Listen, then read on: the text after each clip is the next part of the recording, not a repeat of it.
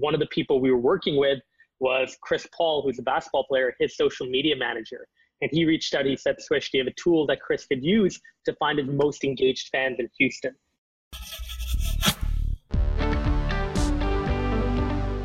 Welcome to the first episode of The Seed, the startup journey. My name is Rick Liu, and this podcast is a series of interviews with startup founders. It is made for you, the curious student, talented innovator, and aspiring entrepreneur. Throughout this podcast, we will explore various startup journeys by discovering the genesis story behind these startups and gather advice in hopes that we can plant the seed of innovation and creativity in the minds of our listeners. With that being said, I'm very excited to introduce our first guest, Swish Goswami. Swish is a serial tech entrepreneur. At only the age of 23, he's the CEO and founder of Trufan, a LinkedIn youth editor, a three time TEDx speaker, and a United Nations Youth Ambassador. Hey, Swish, so uh, I can read off of your LinkedIn bio, which is super impressive. Oh, no. Oh, but I thought that it would be more personable if you could introduce yourself and talk a little bit about your company, Trufan. Sure. So, firstly, thank you for having me, Rick. This is awesome, and I'm very happy that you're doing this. Um, my name is Swish. I am a 23 year old entrepreneur in Toronto, Ontario, in Canada. Um, I run a company with my co founder, Onik, called Trufan. We're a social intelligence platform that helps brands make smarter marketing decisions using data. So we acquired a platform in November called SocialRank. We brought together fan engagement and audience search, and we built a very comprehensive audience analytics platform that can help any brand go through their entire following on Instagram and Twitter and filter out their audience to find people they want to target and market to. We're also the only platform in the world that has over 10 million audience reports and over 2 billion social profiles that we give brands access to to go and filter out and segment to find audiences, micro influencers, engaged fans. Mm-hmm. Can you talk a little bit more about that? Like, what are micro influencers, um, and like, sure. why are you targeting them? Definitely. I mean, look, I think influencer marketing is a big industry. It's an $11 billion industry by the end of 2020. But Onik and I thought that the current model of influencer marketing was flawed. Um, we think that a lot of brands um, traditionally were spending a lot of money on just people with millions of followers without caring about do they have fake followers, do they have fake engagement? Are we actually getting impressions or are we also getting conversion on all of the promotional materials that we're sending influencers?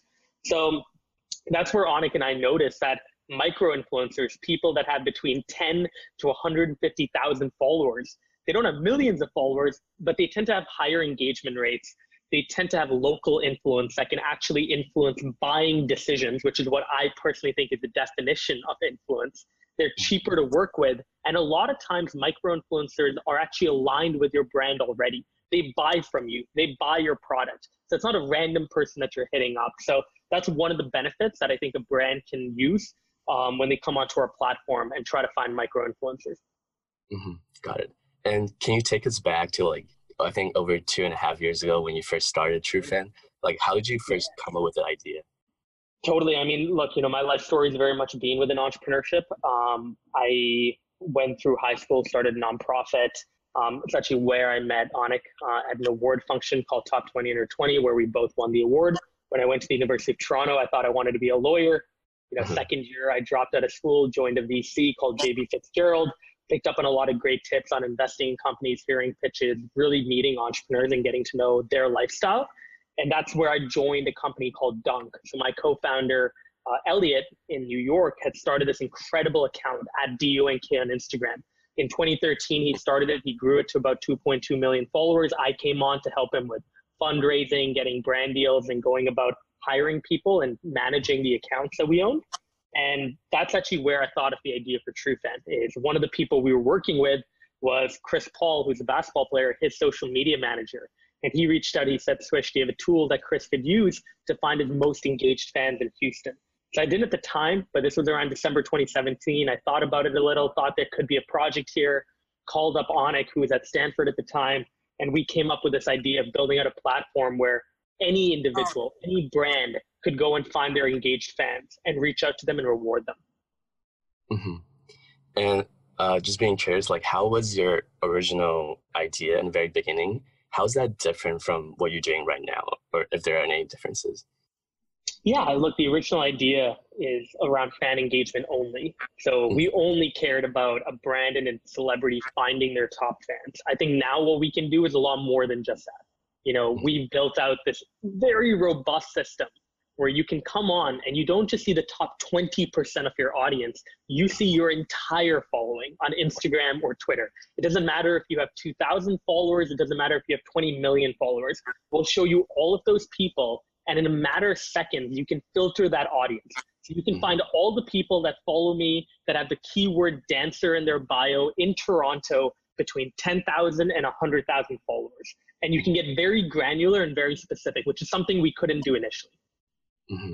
Okay, wow, that's that's really impressive. Um, and so you talked a little bit about this earlier, but um, I was listening to your interview on the podcast Hustle Over Everything, and you mm-hmm. talked about you know the story of how as a kid you built and sold a hovercraft to buy your Nintendo DS, and there's also yep. this thing Ajax. And I was wondering, yep. I thought that was really interesting. And so, could you talk a little bit more about that? Like, what is Ajax? Sure. Yeah. Oh man. Um, so when I was in Singapore, I grew up there um, until I was eight years old. Moved to Calgary, Alberta. Um, around the age of seven, I, I, created this hovercraft with my dad, and honestly, he built it. Like I was literally just there writing out stuff and ideas, and I think he wanted to teach me a bit about engineering and the work that he did.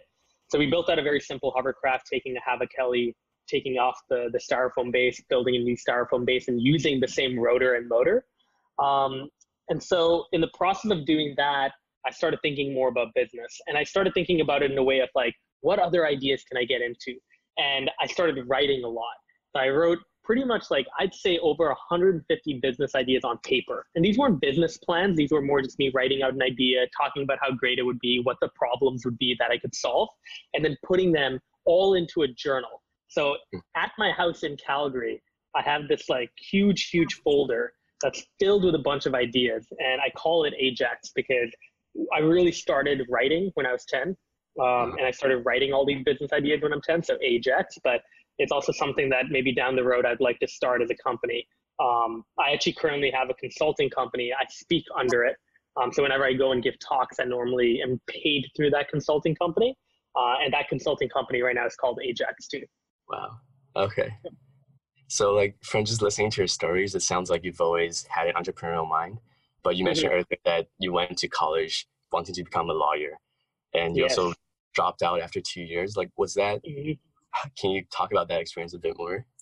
Totally. I mean, look, I I was definitely interested in entrepreneurship because of movies, TV shows that had a, a very strong influence on me. But I never thought that you could have that sort of career path unless you were a really hardcore developer. You know, you had incredible technical skills. You were really smart, like a Mark Zuckerberg, to drop out and do it. So I thought it would be great to, to you know, make sure that I have a strong foundation. And I went into college thinking I wanted to be a lawyer. You know, I knew that eventually I'd probably start my own thing, but I thought, why don't I just get a get a law degree? So I was in undergrad.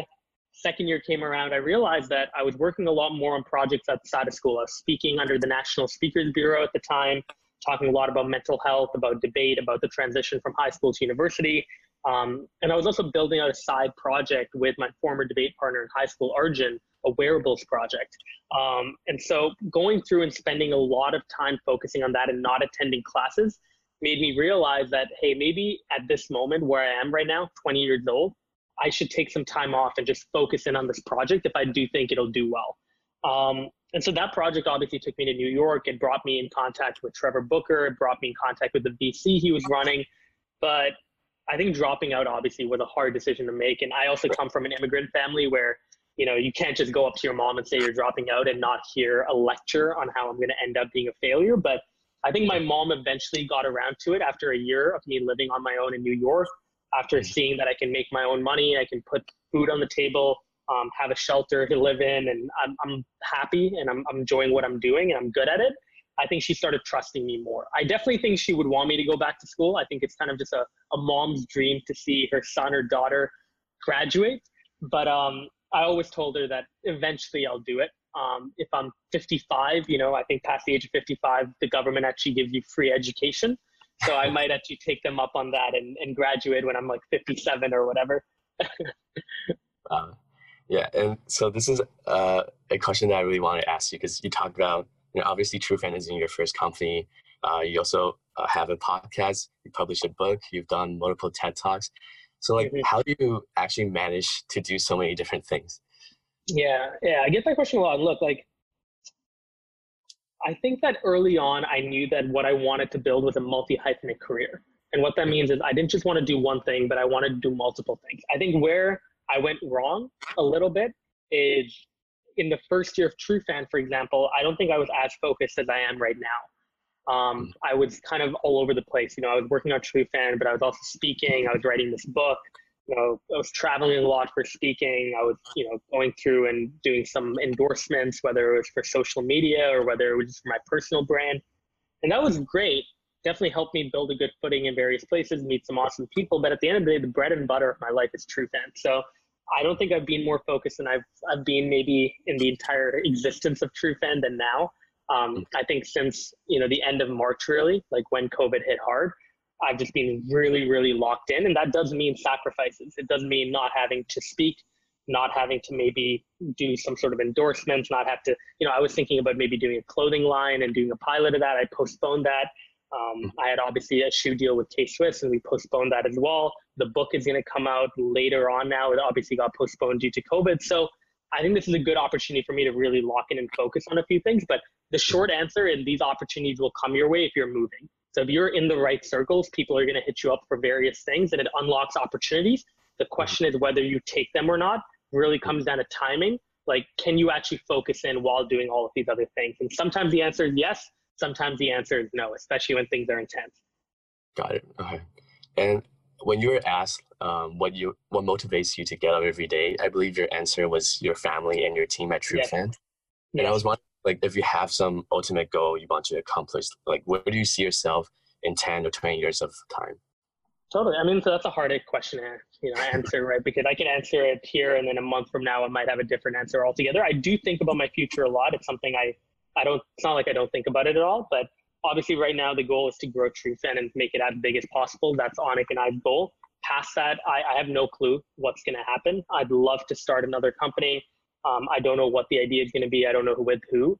Um, but again, you know, I think for now the short-term goal is let's build Trufan up and make it as big as possible. The long-term goal, though, eventually I would love to do something around entertainment. I'm really interested in film direction, film writing. Maybe it's something I look into and I'm also really interested in politics, um, which is a long, long, long term goal. But um, right now, you know, I do believe that I will one day put my name in to run for office. Um, I don't know at what level, I don't know when, I don't know in which country, um, probably Canada, but that's kind of just a goal of mine since I was maybe 10, 12 years old.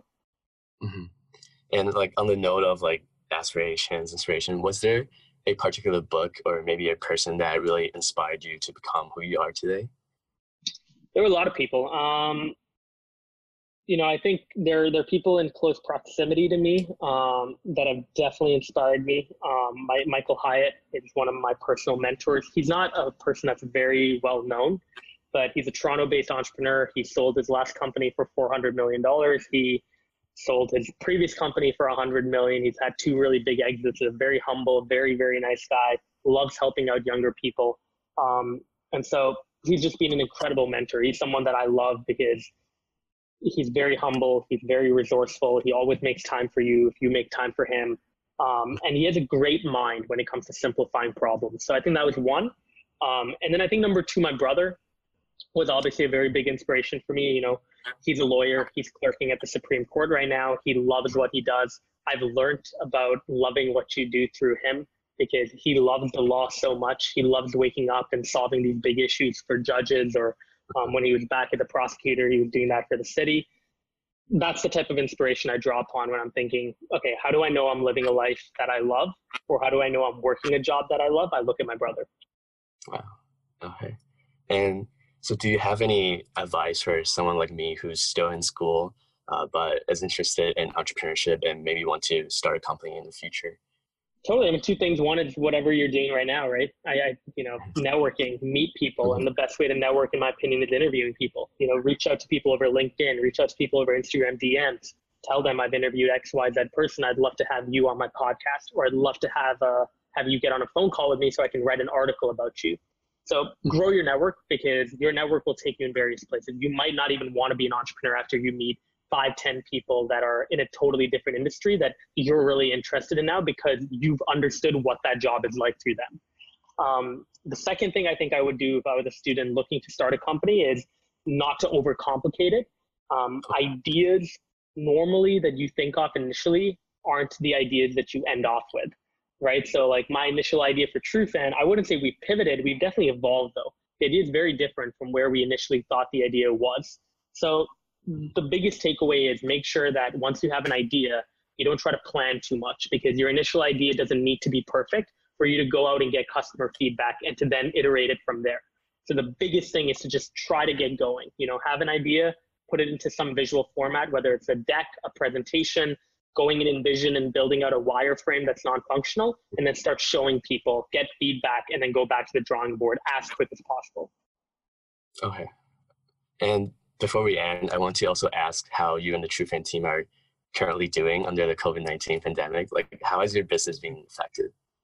Totally. Thank you for asking. I mean, look, COVID's been a terrible time for many companies, and we know that, but thankfully, we've actually not seen a negative effect from COVID. We've been growing at a pretty healthy rate despite COVID. Um, a lot of our customers, though, have been affected, and it means we've been very patient and empathetic towards them. And then I think more importantly, we've done a number of things for small businesses during this time. So at the start of April, we rolled out a SMB offering. So we gave any small business in the world under 25,000 followers access to our platform for free for 45 days. We took no credit card information. All you had to do was fill out a short survey. And that's going to end on May 15th. But past May 15th, we're actually going to be launching a free plan as well um, because we thought it'd be awesome for any person in the world to be able to test out our platform through a free plan.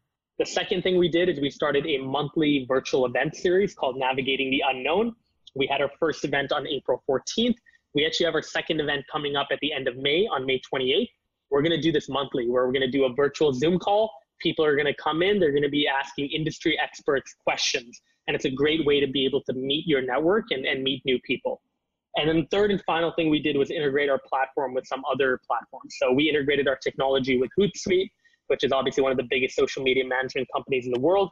Uh, and Hootsuite has about 1.2 million small businesses that use their platform out of 16 million users. So being able to help even a fraction of them gain insights on their audience through their Hootsuite dashboard was something we thought was really important to do during this time as well. So as much as possible, we've tried to be out there to say we're here to help. But thankfully, in terms of our own business, it hasn't been negatively affected as much. Mm-hmm. Yeah, like I follow you on LinkedIn and Instagram, and I really love what Trufan and what you've been doing to support small businesses. So thank you, appreciate that. Thank you uh, for taking the time to do this, um, and I really appreciate the advice you've given me. And you know, I wish you the best of luck and stay safe. Amazing, thank you, Rick. Love it. From Swish, I learned three things. The first is to keep moving. Keep jotting down your ideas and pursuing them when possible. When you do that, opportunities will come. The second is the importance of networking. In fact, one way to increase the opportunities that come to you is to grow your network, because your network will take you to various places. If you're in the right circles, people are going to hit you up for various things, and it unlocks opportunities. The third is for entrepreneurs first starting out. Don't overcomplicate it. Get going, try to build out a wireframe prototype, and show it to others. Get feedback and iterate along the way. I hope that you found this episode meaningful. If you enjoyed this podcast, please share this with your friends and anyone who you think has a creative and entrepreneurial mind. And before you go, for all you gamers and esports fans out there, make sure you follow us for the release of the next episode, which will feature a lawyer turned CEO who played 40,000 games of Hearthstone as he was getting his second master's. Coming up soon on The Seed, The Startup Journey.